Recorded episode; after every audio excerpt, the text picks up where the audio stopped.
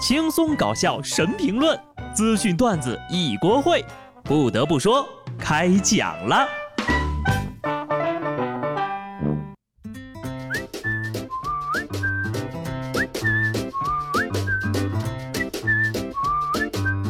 Hello，听众朋友们，大家好，这里是有趣的。不得不说，我是机智的小布。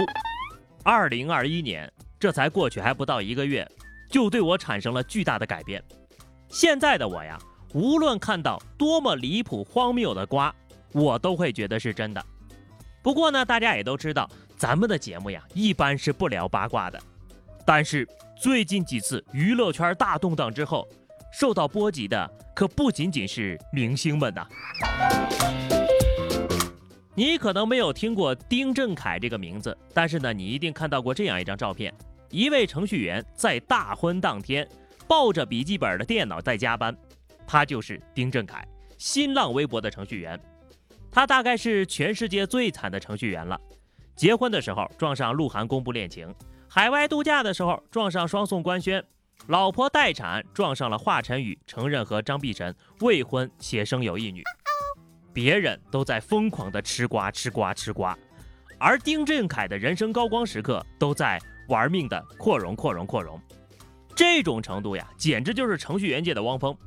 丁先生以一己之力撑起了吃瓜群众的一片天，向你致敬。他就连孩子名字呀都没有时间取，还求助吃瓜群众，叫个什么名字比较好呢？我觉得啊，这孩子呀就叫丁呱呱吧，吃瓜的瓜。大名呢就叫有容，希望服务器永远有容，不需要加班扩容了。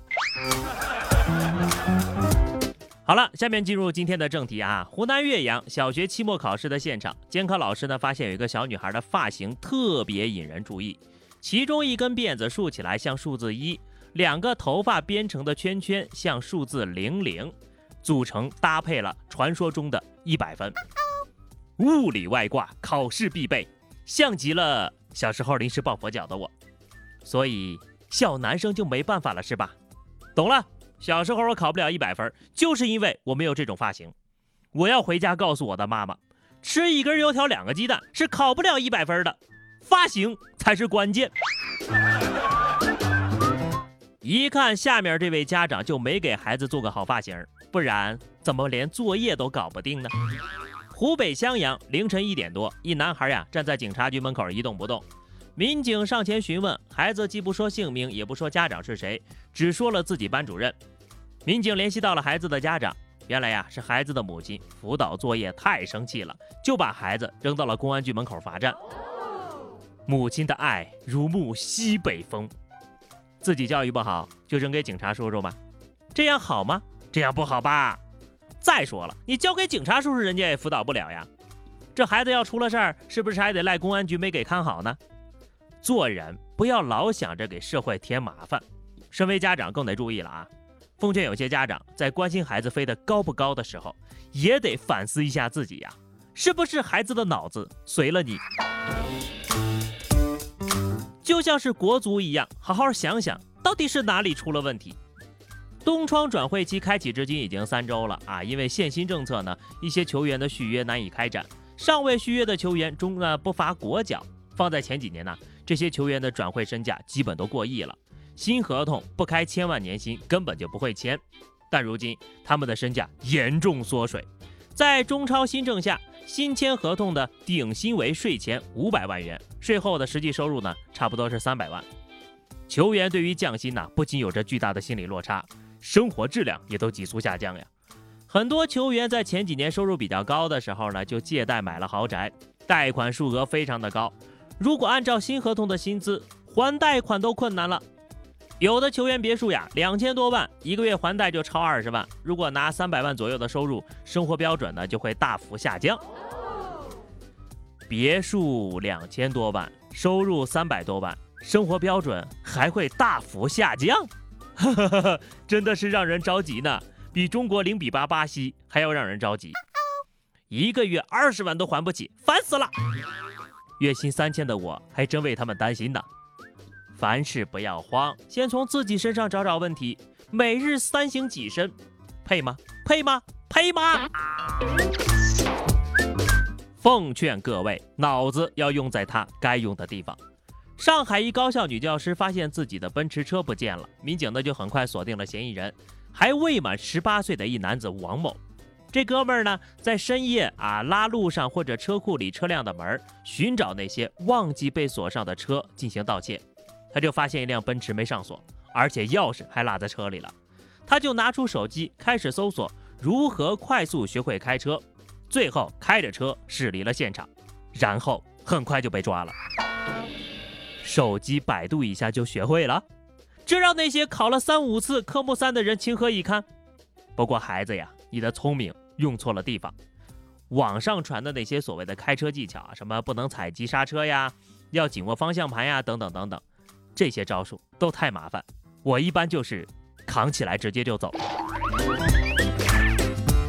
这年头，什么人都想白嫖，但是白嫖可是要付出代价的。上海松江一男子为了给女朋友养的爱犬配种，就把沿路店铺里的柯基给偷走了。然而让他没想到的是。偷回的柯基也是只母狗，目前嫌疑人已经被警方依法行政拘留了。连狗都不放过，你才是真的狗啊！方圆八百里的笋是不是都让你给夺了呀？公母都分不清，还学别人配种呢，这是不是就有点过分了呀？你偷之前至少也翻过屁股来看一看呐。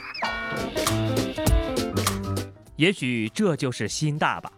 湖南郴州民警执勤的时候呀，发现一辆半挂车行驶证字体有异样，往后翻，竟然发现这个行驶证里面夹着一张纸条，写着假证。车主供认，为了应付检查买了个假证，怕和真证混淆了，就写了张纸条备注。最终呢，车主被拘了十五天，罚款五千。我有个疑问啊，为什么你都有真证了，还要买个假证？就为图个刺激吗？还是为了送人头啊？感动啊！现在的人越来越体谅警察叔叔的工作了，不仅主动送货上门，还为了方便民警辨别假证件，特意标注了真假，是为他人着想的好同志呀！这样的好同志呢，就值得在里面多待几天，好吃好喝的啊，都供着。懂了，我这就写个真证塞到我的驾驶证里面，不管你有没有证啊，都不能乱停车。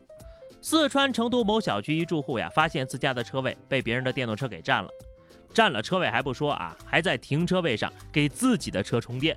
随后，住户拍下了照片发到了小区的业主群里，让电动车车主呢赶紧挪走。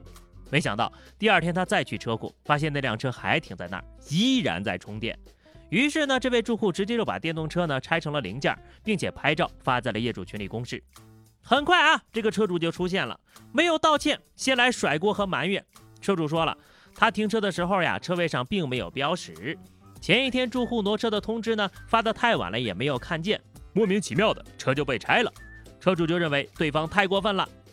不过呀，网友们不这么觉得，一个个都给拆车的业主叫好呢。学到了，学到了啊，这零件也不少，东西也没坏，是个高手呀。